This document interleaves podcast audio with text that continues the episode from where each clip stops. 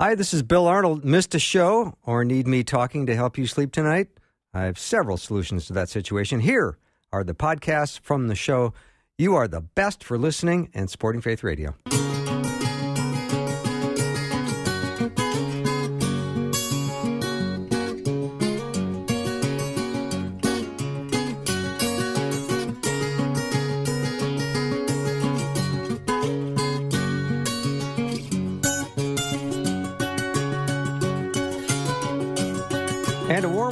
Welcome to Afternoons with me. I'm Bill Arnold. I'm so glad to have my friend and Bible teacher, mentor Jeff Verdoorn in studio. I want to start with a verse.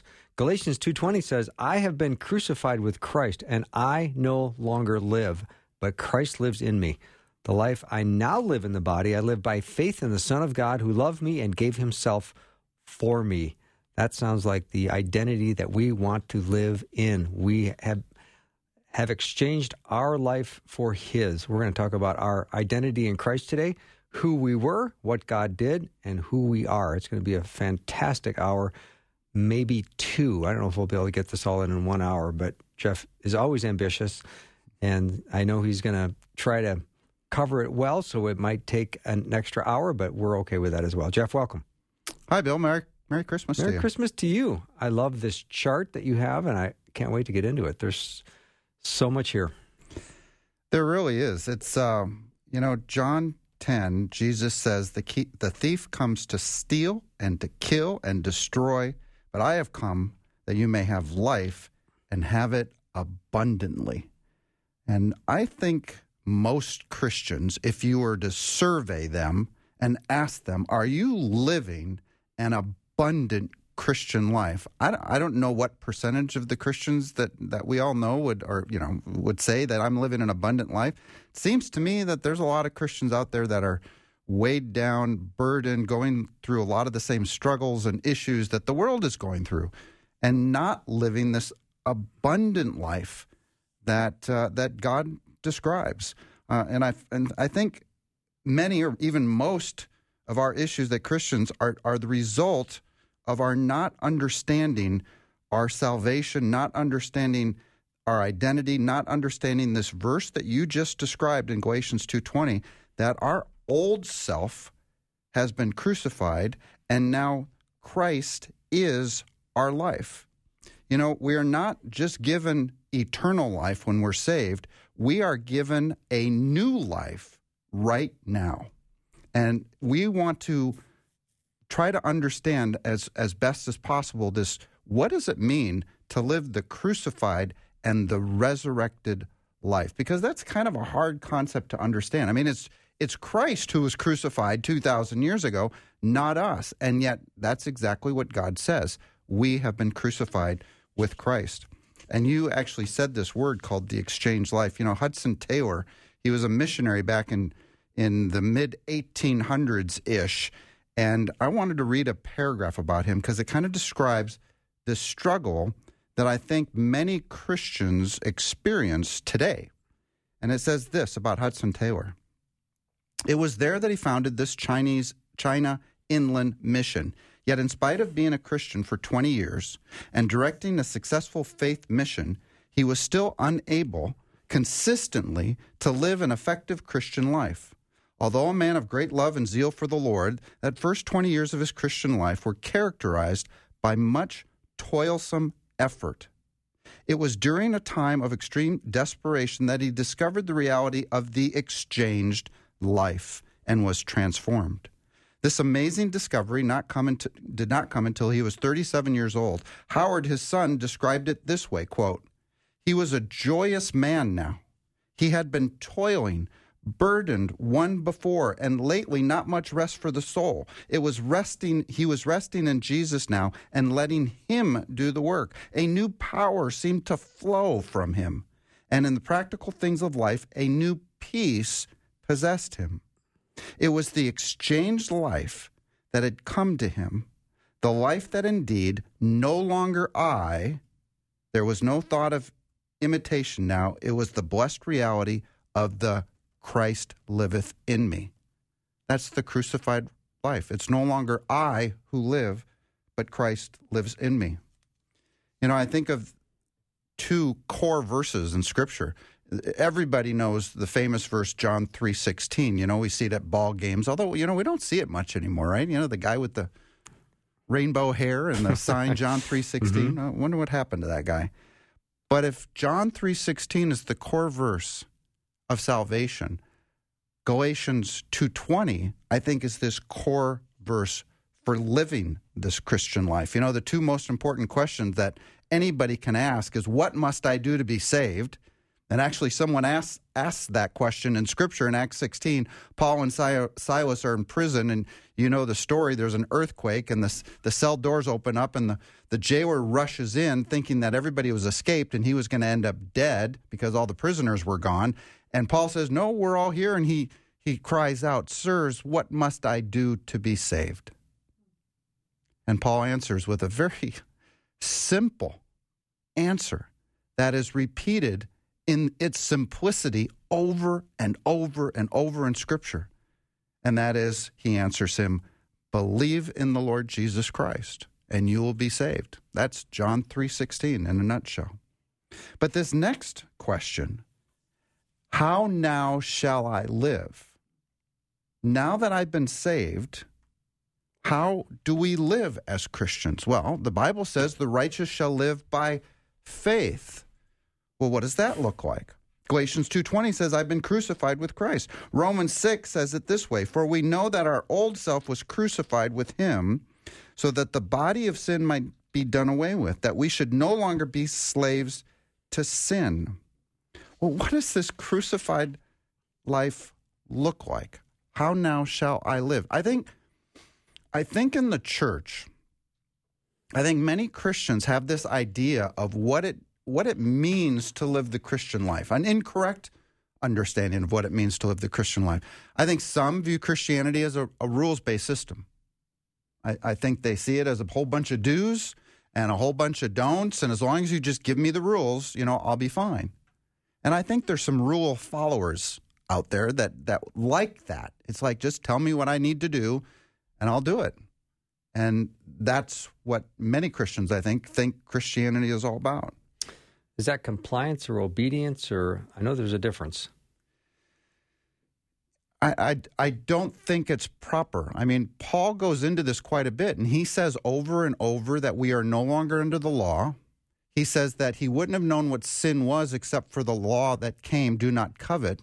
But then he says when the when the rule came, it stirred up every covetous desire in me. Uh, I remember a story. I was with my my uh, some relatives. Some they were about ten and eight, and we were at a, a dinner. And there was this little box over in the corner, and I just opened up, and there was nothing in it. And I turned to these two kids because I was teaching a class at the time called Law versus Grace, where mm-hmm. we talked about all these issues of do we live by the law under the rules or not? And I was thinking of this verse that it stirred up every covetous desire in me. So I turned to the kids and I said, Whatever you do, don't look in that box. well, you know what happened next, right? They couldn't wait to look in that box. I had to physically restrain them. Mm-hmm. And I finally lost the battle. And they get over there and they open the box. I think that's what rules do to us. Um, I, I actually used another example in my Law v. Grace class. We, I got to say it now that we're talking about this. If you had a construction site in a downtown street and there was a fence or a wall that you couldn't see it, except there was a, a hole in that fence that you could look through, you could probably watch a thousand people walk by that hole, and maybe a dozen would look through it. But if you put a sign above that hole, do not look through this hole how many of those thousand do you think would look through that hole? 500 maybe? Yeah. yeah. or more, or right? more, yeah. I mean, that's what rules do. So I don't think Christianity is a whole bunch of do's and a whole bunch of don'ts. Remember, what is the greatest commandment that God gave us? Love the Lord your God with all of your heart and soul and strength, right? The other view I think many Christians have is this idea that, well, God has been added to my life. He now helps me live my life. He comes alongside of me in some way to to help me live out this Christian walk. I remember a friend of mine told me about a book, an older book from the 30s or something, and it says the title of that book was "God is my co-pilot." And he goes, Have you ever read that book? And what do you think? And I said, If God is my co pilot, I would say switch seats. God doesn't want to be added to your life or help you live your life.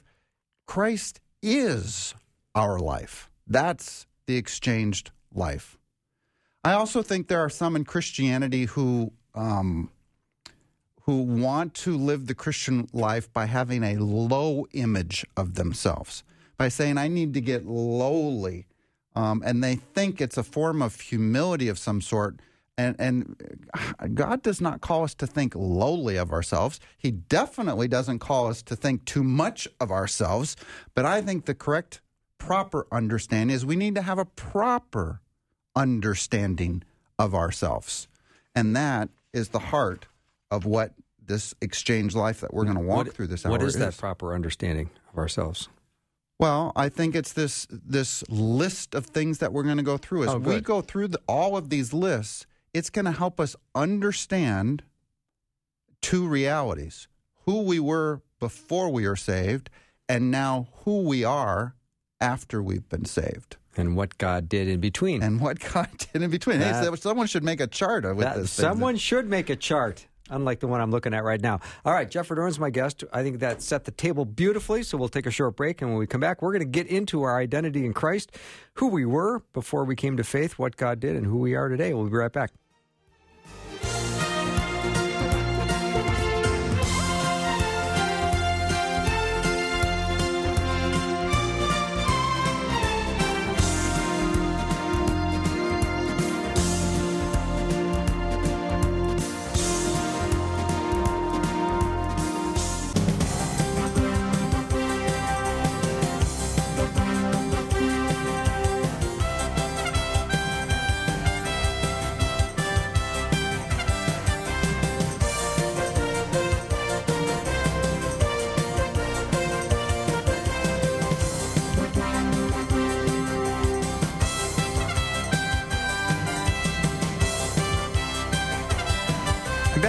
With We're talking about our identity in Christ. This is going to be an amazing hour. As we've already got started, we're going to probably need an additional hour, Jeff. I'm just looking at the list of 27 things. We're not going to cover this in 45 minutes. So let's uh, go at a nice pace.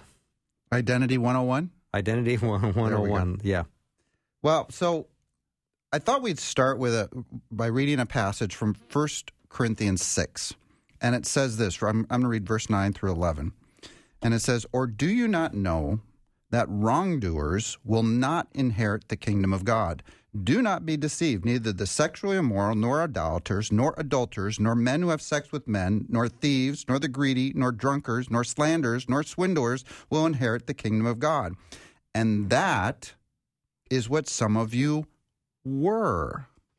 But you were washed you were sanctified, you were justified in the name of the Lord Jesus Christ and by the Spirit of our God.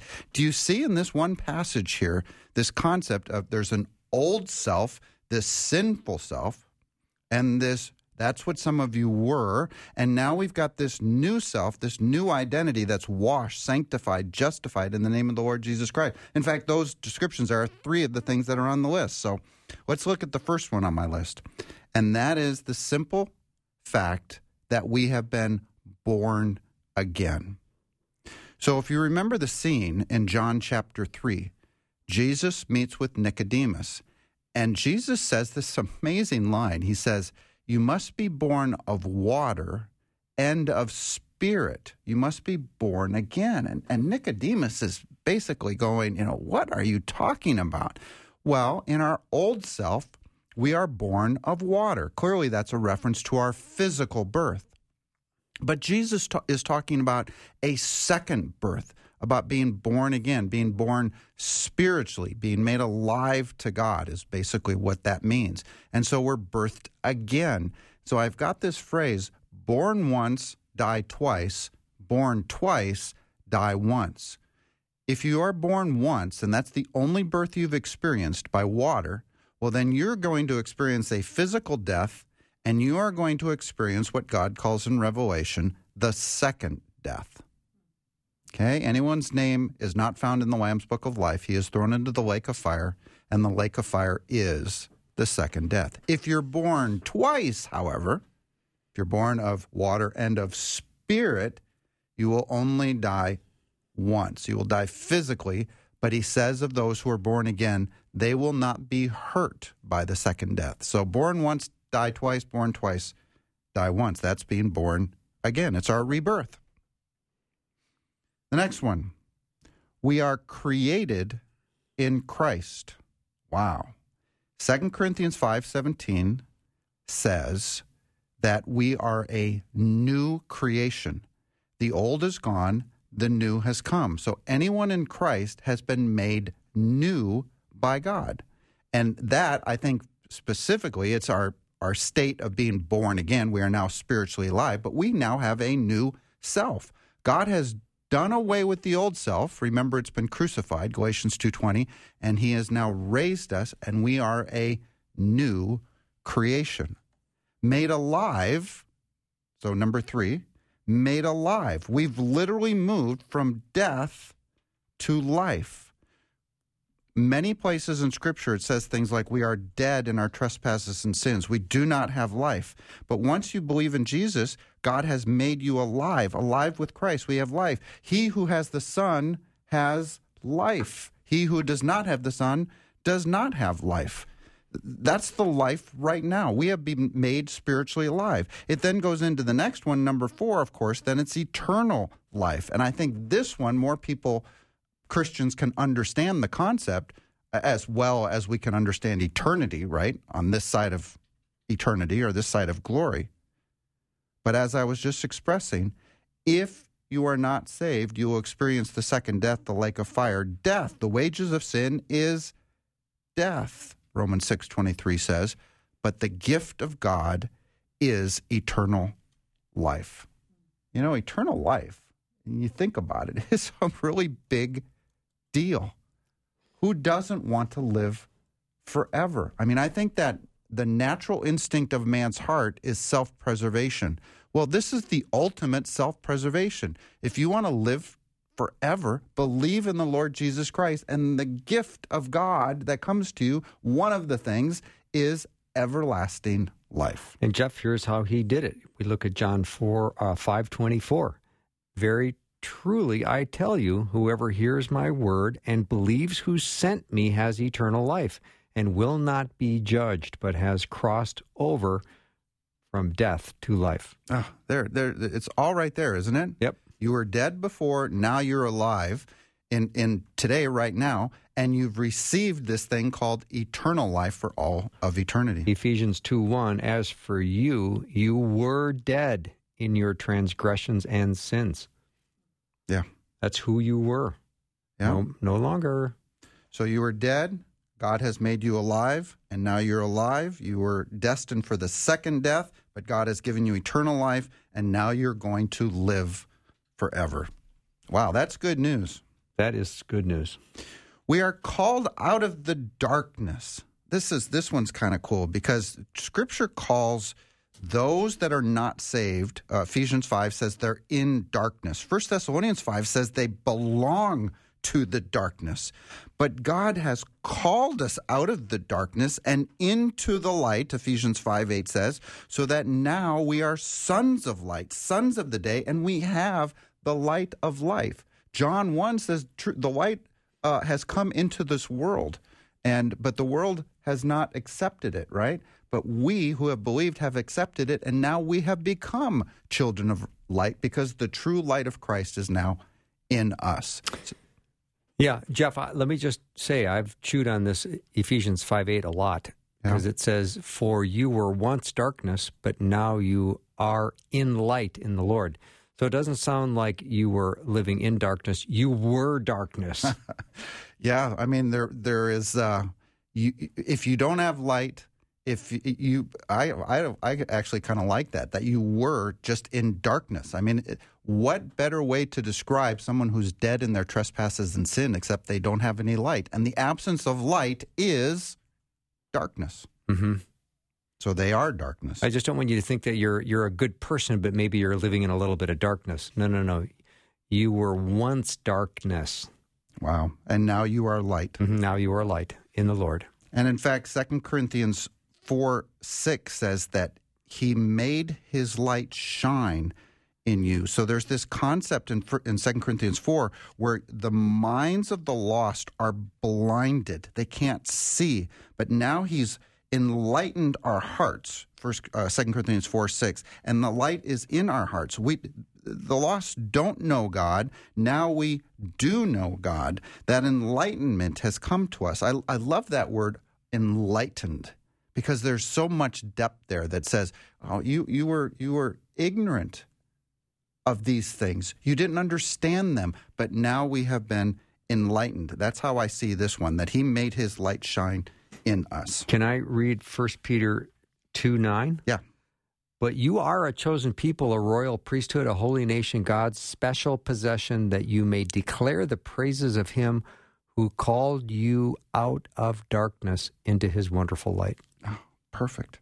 Yeah, I mean, you know, I have a couple verses here for each of these, but each one of these concepts is actually repeated, you know, in scripture in different ways all over the place and it's it's uh I think it's really cool.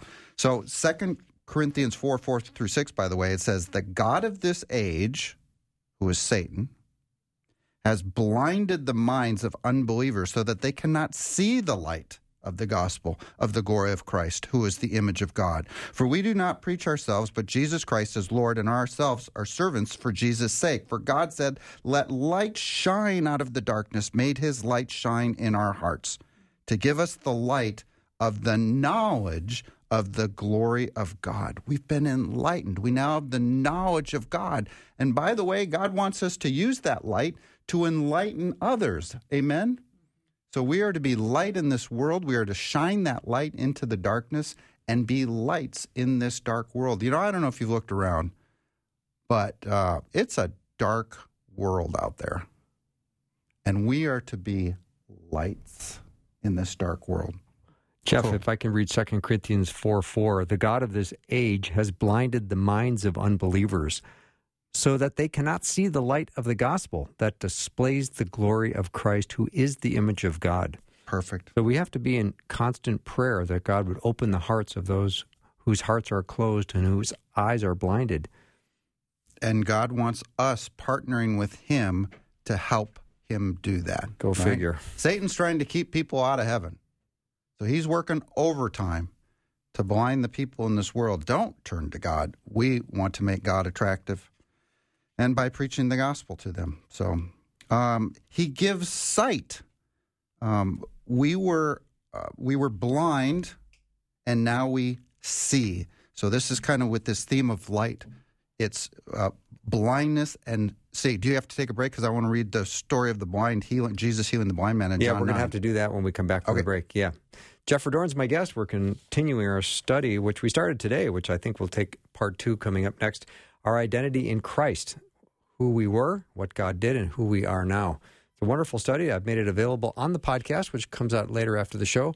That chart that I'm holding in my hand will be linked in the podcast. You'll be able to get your hands on it. So we'll take a short break and be right back with Jeff.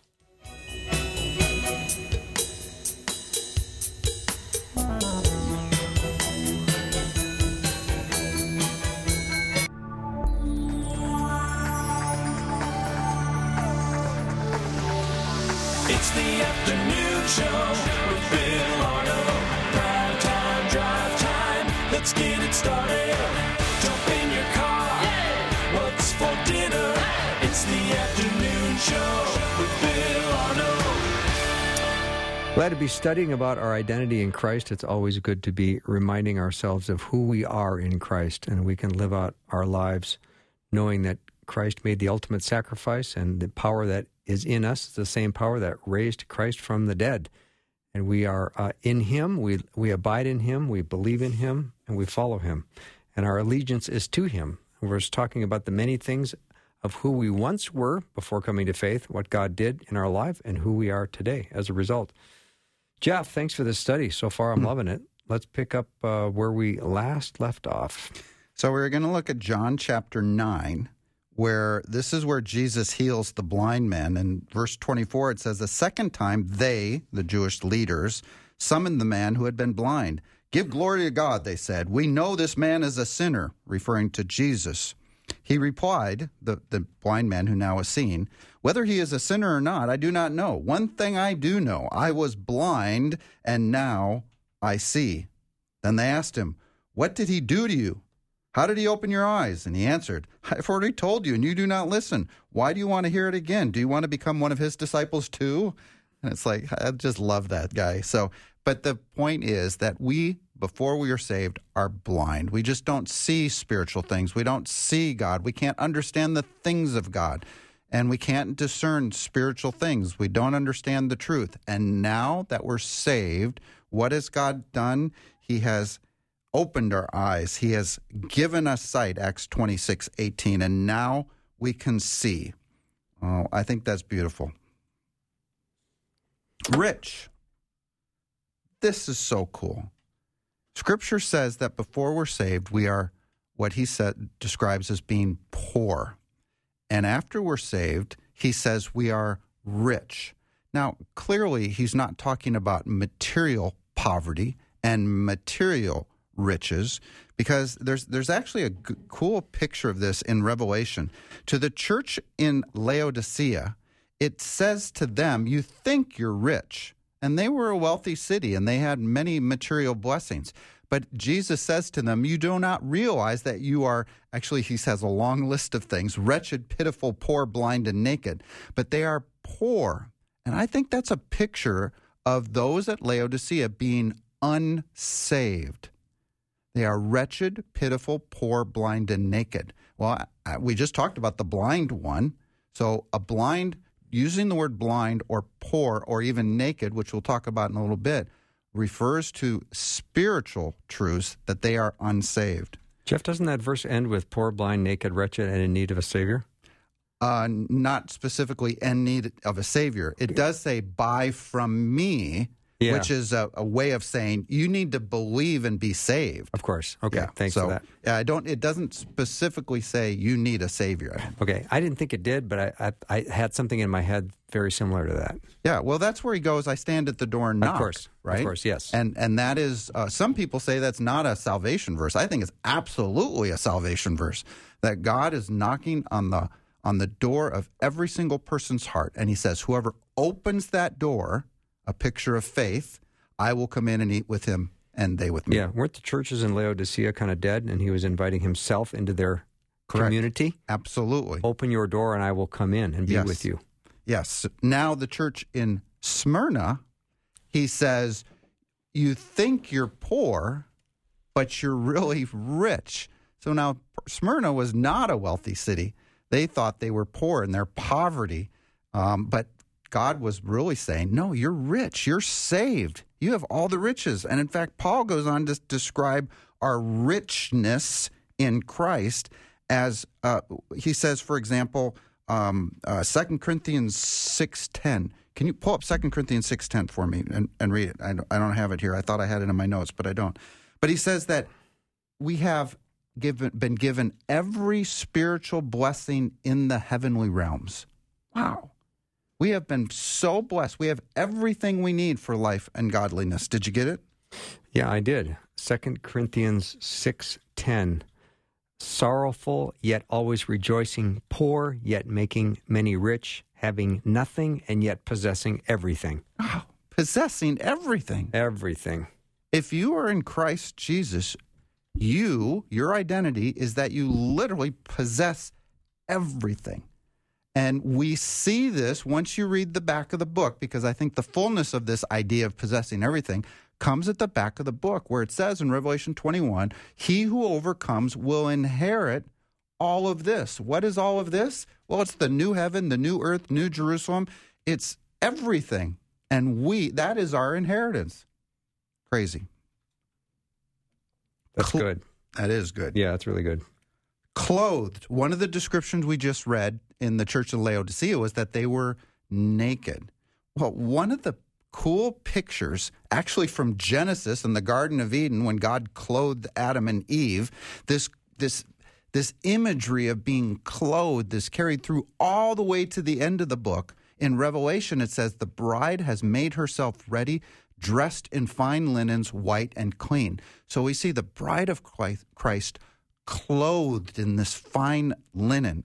Well, that's one of the things that God says. Before you're saved, you are naked. God clothes you, 2 Corinthians 5 3. And now we are dressed in fine linen. We are dressed in the righteousness of Christ. So, one of the things that um, this clothing represents is the righteousness that God has imputed on you as a believer. And now, when He sees you, He literally sees the righteousness of Christ, which is another one we'll talk about in a minute. Yeah, and I'll tell you something the nakedness says about the garden, which is it's not Minnesota winters. Wouldn't you wholeheartedly agree? It it was. I just finished a class on Genesis, and uh, I believe the the earth was perfect, uh, kind of a terrarium environment.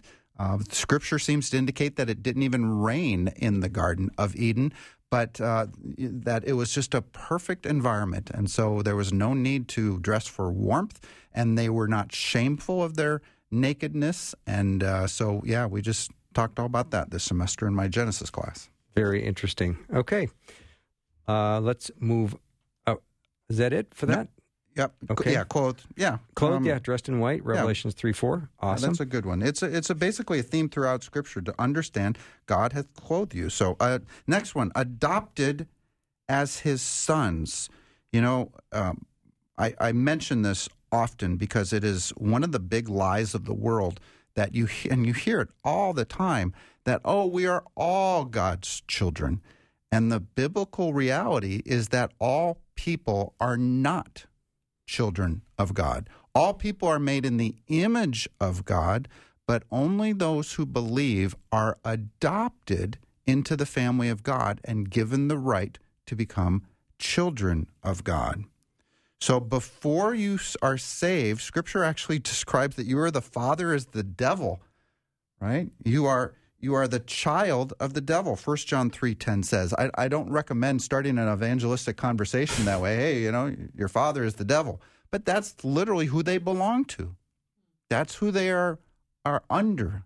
And scripture says they are the devil's children. But once you believe and are saved, you're adopted into his into sonship. So that God is now our father, Romans 1 7, and we are now children of God, 1 John 3:10. Cool. We are children of the most high God. Let me. I'm looking for John eight forty four. Let's see. You belong to your father, the devil, who, and you want to carry out your father's desires. He is a murderer from the beginning, not holding to the truth, for there is no truth in him. When he lies, he speaks his native language, for he is a liar and the father of lies. Hmm. No further questions, Your Honor. that is it. And that's who the and that, if you're lost, that's who you belong to. And of course, the other passage, Jeff, that's so chilling to me, and I have it memorized, but I just want to double check, is uh, 2 Timothy two twenty six. That says, um, oh, wait. Okay. No, um, um, yeah, 2 Timothy 2.26.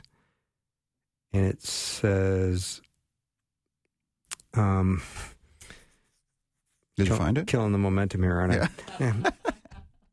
Opponents must be gently instructed in the hope that God will grant them repentance, leading them to a knowledge of the truth, and that they will come to their senses and escape from the trap of the devil who has taken them captive to do his will. You know, I think if we saw the world as prisoners of the devil, and uh, and and we are the you know the SWAT team, Yeah. or the the Rangers Yep. who have the, The- ability the and the SEALs, the knowledge and the SEALs. skill. Navy SEALs, Yes. there, yeah, Navy SEAls, and uh, to rescue them, um, boy, that would maybe change our approach to to uh, witnessing to the lost and sharing the gospel with those who are held captive and uh, ensnared in the devil's traps. They're they're held prisoners. They're in bondage. They're slaves. We're going to get to another one in a bit where it calls people slaves. Um, so yeah, and and we have the key. I should say, we know the key. Mhm. Well, we have the key. We have Christ. Right. We know the door. Jesus says, "I am the way, the truth, and the life. No one comes to the Father but by him. We know that the narrow gate, the small road that leads to eternal life is Christ. So, yeah, good word. We are made, uh, we did that, made, uh, no, made heirs. So once we are children, once we are given the right to become children of God, once we are adopted into their family, children have an inheritance. And that's actually what Galatians 4 7 says that we have been made heirs, made heirs with God and co-heirs with Christ. Eight, Romans 8:17 says, "Now if we are children, then we are heirs, heirs of God and co-heirs with Christ." Cool. We have an inheritance. What is that inheritance? I just mentioned it with the last one that our inheritance is everything. It's the new heaven, the new earth, the new Jerusalem and eternal life with God. That's I've, your inheritance. I've got the Galatians 4 7 yeah, verse it. up. For you are no longer a slave, but God's child. And since you are his child, God has made you also an heir. Cool. An heir with an inheritance. Whoa. I like that. That's good news. Yeah, it is. Um, the next one. There are a number of places where unbelievers are described as being apart from God or separated from God or separated with Christ. And once you believe and are saved, um, Philippians 2 1 says it this way that we are united with Christ, or Ephesians 1.13 says we are included in Christ. And so now we are in Christ or one with Christ, Galatians 3:28. This in Christ, by the way, I did a search today because I just wanted to know how many times it appears in the New Testament. 88 times Paul uses this phrase in Christ. It's one of his most favorite phrases to describe believers. And 88 times he says, in Christ. Therefore, Romans 8 1, therefore there is now no condemnation for those who are in Christ Jesus. 1 Corinthians 1, to the church of God in Corinth, to those sanctified in Christ Jesus. Ephesians 2, but now in Christ Jesus, you who were once far away have been brought near through the blood of Christ in Christ, in Christ, in Christ. Well, we are literally united with Christ. And if you remember what Jesus said, he predicted this unity. In John 17, which is often called his high priestly prayer, he says, verse 21, I pray that they will all be one, meaning the church, just as you and I are one, meaning Christ and God are one, as you are in me in the Father, and I am in you. So we are literally united with Christ, who's united with God. We have been invited into this union with the triune God, Father, Son, and Holy Spirit. Whoa. It's spectacular. Such good news. I love talking good news. We're going to take a break. We'll come back. More good news with my guest Jeff Verdoorn. We're talking about our identity in Christ. He put this lovely chart together, which will be available in the link on the podcast. Go to myfaithradio.com after the show. You can pick it up there. We'll take a very short break and be back.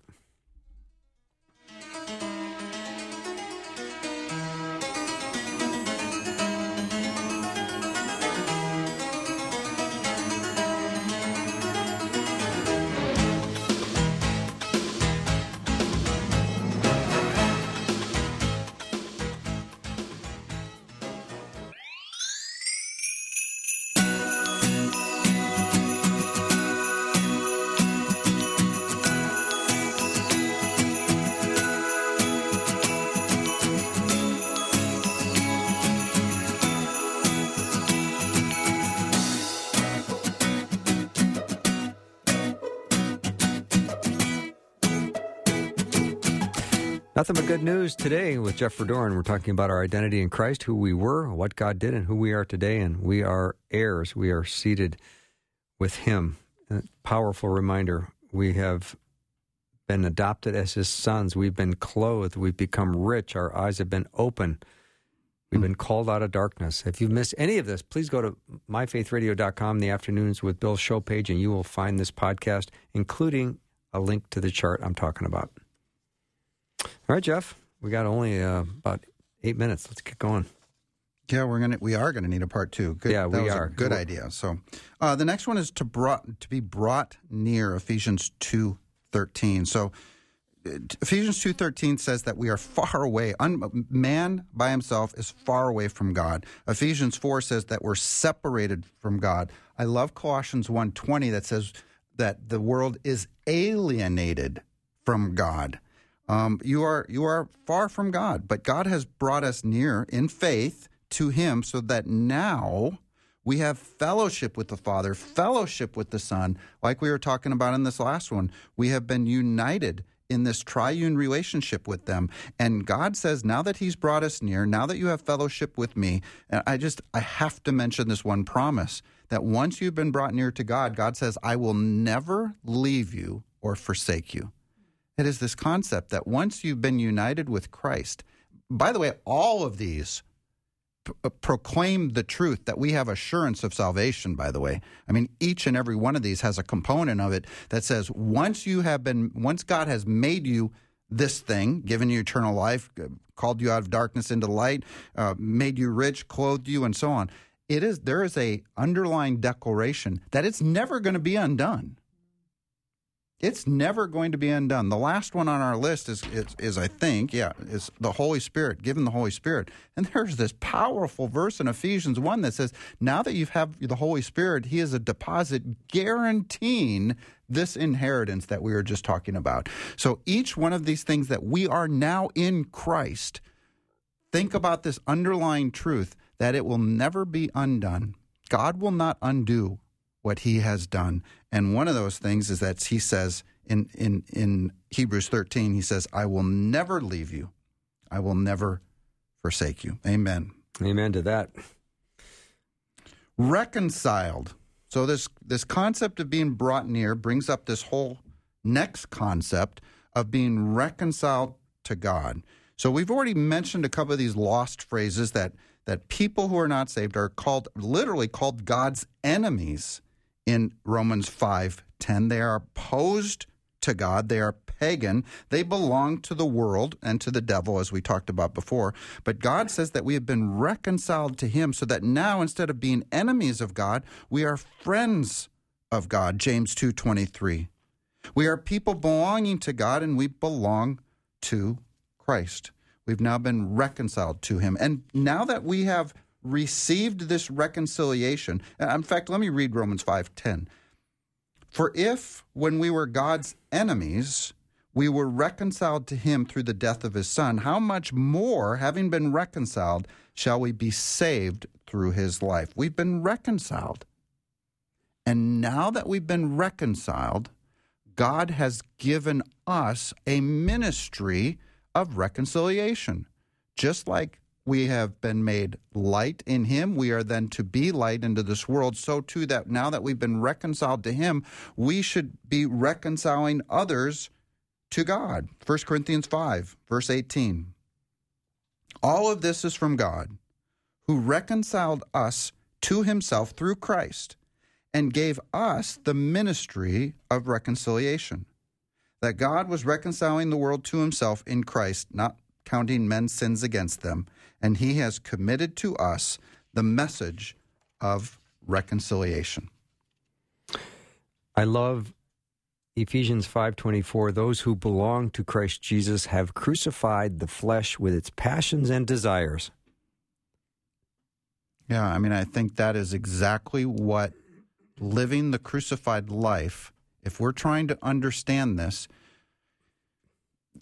if we are truly trying to understand this crucified life if you are dead, your old self is dead, what, and that's your old sinful self, has now been crucified, it's gone, it's done, it's dead and buried, then how can we live in it any longer? What you just said. Romans 6 actually says it this way For we know that our old self was crucified with him so that the body of sin might be done away with that we should no longer be slaves to sin because anyone who has died has been freed from sin. So I know that there are some that will say, well, wait a minute, what we were talking about earlier. Well, what do you mean we don't need to follow the rules? Isn't Christianity all about obeying the rules and this obedience to God and the obedience to the rules? It's it's not what I'm describing is this radical concept that no, that's exactly what I'm saying Christianity isn't. Christianity is not a bunch of do's and don'ts. I have a list that I created for one of my classes of all the do's and don'ts in the New Testament. It's like five pages long. Now, I can't remember five pages of do's and don'ts, let alone tried to do them.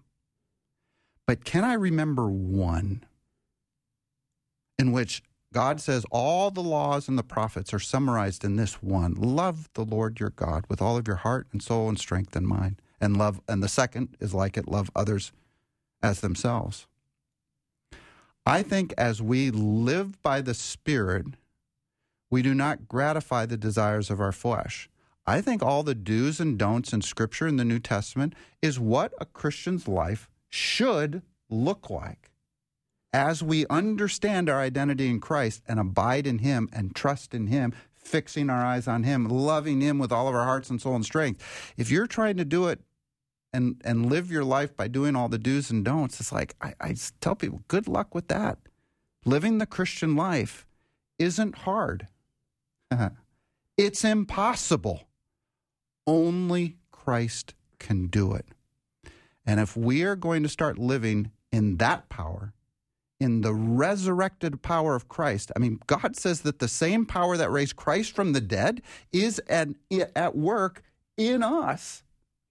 That is the power in which we live our lives in this world. The opposite of not following the rules is not habitual sin, right? God, Romans 6 actually starts with that question Shall we go on sinning so that grace may abound? By no means.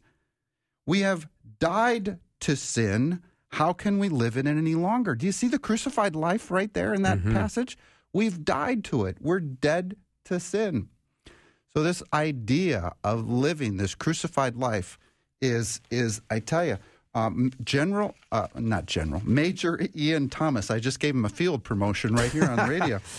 Um, Major Ian Thomas, he was the founder of Torchbearers and uh, bought Capernwray in England. He started a ministry of, of after World War II buying this castle and, and training youth, both British youth and German youth, bringing them together and bringing reconciliation to these two groups of, of young kids after World War II. And uh, uh has an amazing ministry to this day called Torchbearers. He said this, and this is two, Galatians 2.20 all over. He said, Christian living is not a method or a technique. It is an entirely different revolutionary principle of life. It is the principle of an exchanged life. Not I, but Christ lives in me. Very nice, Jeff. Got a nice, uh, nice start. I thought we'd cover this in an hour, but I was wrong. And Rosie suggested at least two hours, and we always listen to her. So we're going to have to do part two next time we get together. Well, and we got about halfway through, so that's great. It's perfect timing, and it's really been a great uh, study, and I'm looking forward to it. We've put the notes, Jeff's chart, in the podcast. So if you go to the podcast tonight, it should be linked in there. You can click on that. Just maybe don't go through all of it because we want to save some for mm. next time you're here, right? Yes. Yeah. So today, by the way, I, I, I posted this. It's kind of fun. Little fact today's December 21st. It's the shortest day of the year, but today is the 21st day of the 21st year of the 21st century. Oh, wow.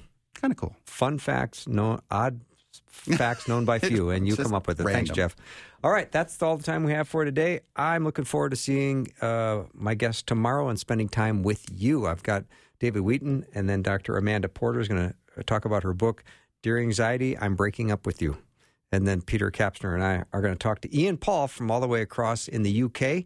We're going to have a fascinating look at Luke chapter 2. You're not going to want to miss it. Have a great night, everyone. See you tomorrow. Thanks for listening. Programming like this is made available through your support. Information available at myfaithradio.com.